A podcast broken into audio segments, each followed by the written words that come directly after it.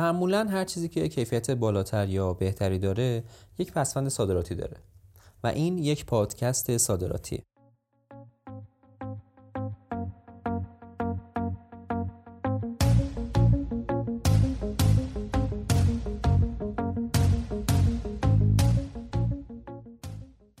سلام من اشکان بهرامی هستم کارشناس صادرات که تجربه سفر به 20 کشور مختلف دنیا و صادرات به 10 تاشون رو دارم.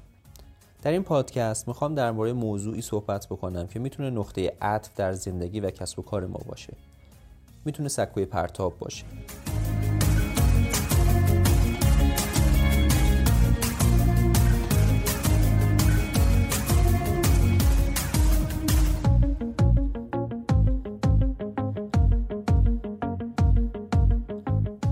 من می‌خوام درباره صادرات صحبت بکنم. صادرات روندی هست که در چند سال اخیر با افزایش قیمت دلار و کاهش ارزش پول ملی خیلی جدیتر شاید داره بهش فکر میشه یا توش داره عمل میشه.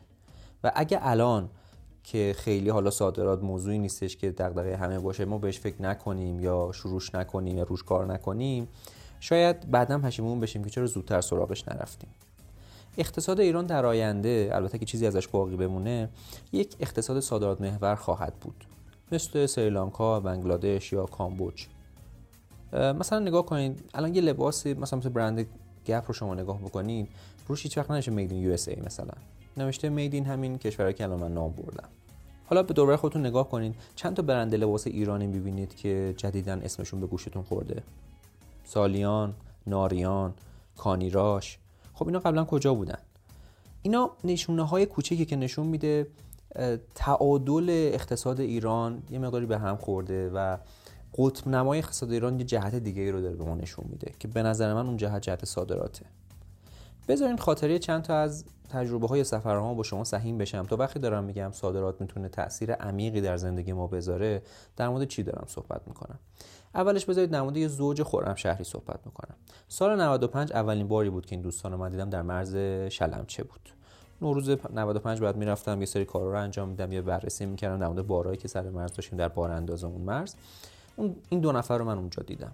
آقا کار ترخیص امور گمرکی رو انجام داد. خانم بابت روابط عمومی خوبی داشت و تسلطی که به زبان عربی داشت به تجاری که می اومدن از ایران کالا خرید کنن کمک می‌کرد که این روند رو تسهیل می‌کرد. خرید و کمک می‌کرد. قیمت ها رو براشون می‌گیره باشون کلا در ارتباط بود. براشون تخفیف می‌گرفت. تو مذاکرات به عنوان مترجم عمل می‌کرد و اینها. فضا هم اصلا برای این دوستان مناسب نبود. نه سرمایه داشتن نه پدر مادر سرمایه داری داشتن نه به جایی وصل بودن. از اون مهمتر هزاران حرف و حدیث پای سر این خانم و آقا بود که چرا تو فضایی که این همه مرد هستن یه خانم حضور داره. و خب اصلا حضور یه خانم تو مرز خیلی تو ذوق می‌زد. یا توی این فضایی که در مورد تجارت فولاد داریم صحبت می‌کنیم حضور خانم ها متاسفانه اونقدر پررنگ نیست.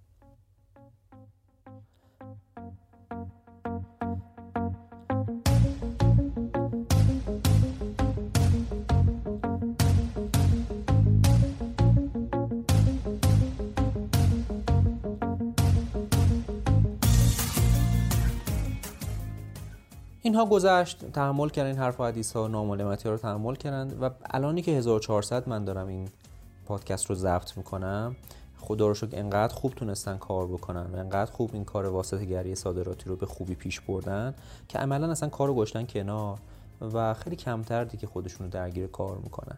و الحمدلله دارن فعلا از همون داشته هایی که تو این چند سال تونستن به دست بیارن استفاده می‌کنن. خاطر دوم برمیگرد به سفری که به اربیل داشتم. سال 94 بود فکر کنم.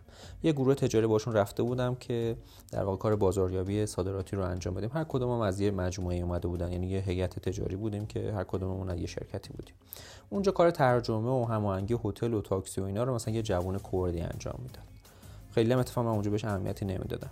این جوون کرد که قهرمان این داستانی که دارم من تعریف می‌کنم انقدر با این گروه ها رفت اومد رفت اومد رفت. و همه هم به اسم همین مترجم می‌رفت میومد متوجه شد که خب تامین به چه صورته؟ تقاضا به چه صورته؟ کی چه کالایی داره می‌خواد بفروشه؟ کی چه تقاضایی داره که می‌خواد اینو با خریدن کالای ایرانی برطرف بکنه؟ این کار انقدر خوب ادامه داد که شد یه پلی میون تولید کننده ایرانی و مشتری عراقی. و الانی که دوباره من دارم اینو صحبت می‌کنم این جوون کرد سی تا کارمند داره انبار تو کردستان عراق داره دفتر تهران داره دفتر سقز داره یه دفتر تو اربیل داره و شده نماینده انحصاری چند تا کارخونه تو کردستان عراق. این جوونم جوون خیلی معمولی بود خیلی چیز ویژه و خاصی نداشت. البته خب گفته نماند ممکنه شانس و اقبال و خیلی موارد دیگه هم اینجا در واقع تاثیرگذار بوده باشه. ولی یا مثلا کار مثل الان انقدر سخت نبوده باشه که اون موقع داشته انجام می شده ولی به هر حال اینها موضوعاتی هستن که مدل هایی هستن که به نظر من در سرتاسر سر ایران قابل copy paste شدنه. حالا حتما در ادامه من از این زوج جوانی که صحبت کردم و این جوان کرد می‌خوام که اگه افتخار بدم بیان تو این پادکست و این داستان رو شما از زبون خودشون بشنوید چون اونجور خیلی بهتره. صحبت هایی که می‌خوام تو این پادکست بکنم. حداقل اونایی که از جانب خودم هستن حاصل سفر به 20 کشور مختلف دنیا حاصل حضور در تک تک مرزهای ایرانه. از لطف گرفته تا میرجاوه از چذابه گرفته تا بندر عباس از بندر امیرآباد گرفته تا میل 78 و ده مرز دیگه. حالا بموند اونهایی که من دعوت می‌کنم و افتخار میدم میان تو این پادکست باشون من گفتگو می‌کنم خیلی خیلی بیشتر تجربهشون عمیقتر و گسترده تره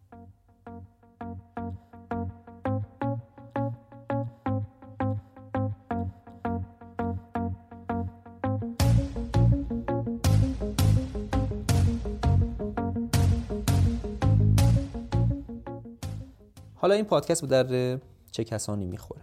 این پادکست برای سه دسته از مخاطبین طراحی شده.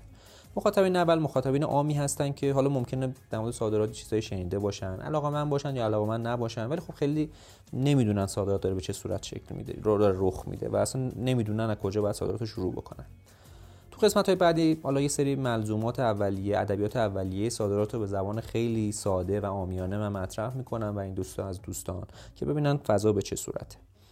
حالا درست اون کسی که داره تو مناطق مرزی زندگی می‌کنه یا یه زبان غیر مادریش رو بلده شاید بتونه بهره بیشتری از این پادکست ببره. ولی به این معنی نیستش که یه کارمند بانک یه حسابدار شرکت خصوصی یا یه ران تاکسی نمی‌تونه صادر کننده باشه و این پادکست رو دردش نخوره. دسته دوم کسب و کارهای تولیدی یا بازرگانی هستن که حالا در مورد صادرات شنیدن یا دیدن همکارشون دارن کار صادراتی می‌کنن یا انقدر در واقع تقاضای داخلی کمه که بحران دارن در فروششون. این پادکست سیری که یک کسب و کار باید طی بکنه تا برای صادرات آماده بشه رو بررسی می‌کنه. موانع قانونی و مالیاتی و موارد مختلفش رو مطرح می‌کنه.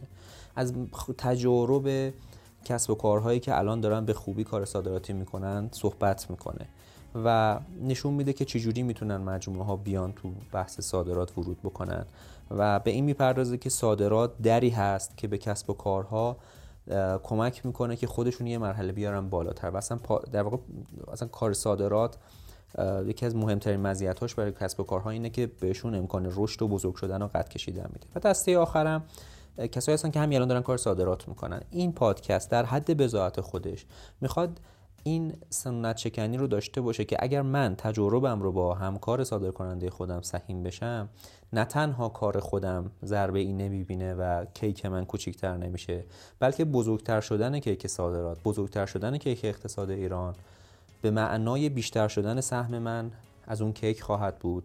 و اگر من سهیم بشم کمک بکنم به صادر کننده دیگه سهیم بشم تجربهم رو در آخر خود من هم از این موضوع نفع خواهم برد. حالا بخوام بگم این پادکست به کسایی نمی‌خوره یا حالا خوب نیست بخوام بیان وقتشون رو برای موضوع بذارن. این کسایی که دنبال اینن که مثلا ما یه سیگنال بدیم بگیم فلان کالا رو برید صادر کنید توش پول هست. ما این کار نمی‌کنیم. از بلد نیستیم. یا اگه بلد بودیم خودمون می‌رسیم انجام میدیم دیگه نمیمونه پادکست درست کنیم.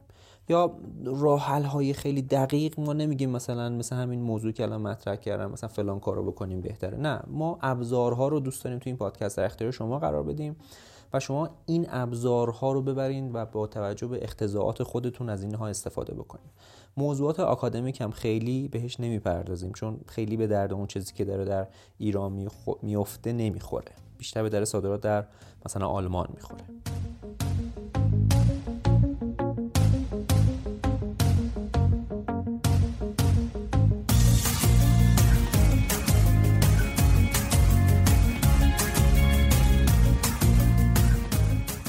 ممنون که تا اینجای پادکست وقت گذاشتین منو گوش کردین. من همه تلاشم این هستش که هر ماه حداقل یک پادکست رو بتونم منتشر بکنم. حالا ممکنم هست بتونم دوبار این کارو بکنم.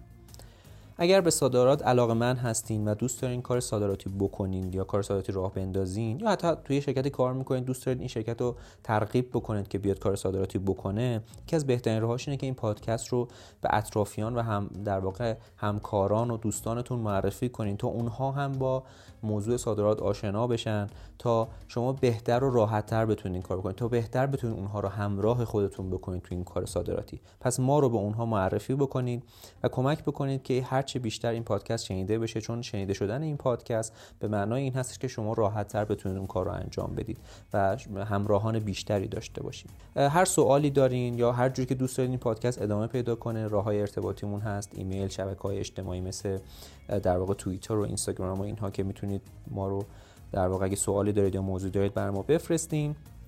و این شما هستین که شکل قسمت های بعدی رو تعیین می‌کنید.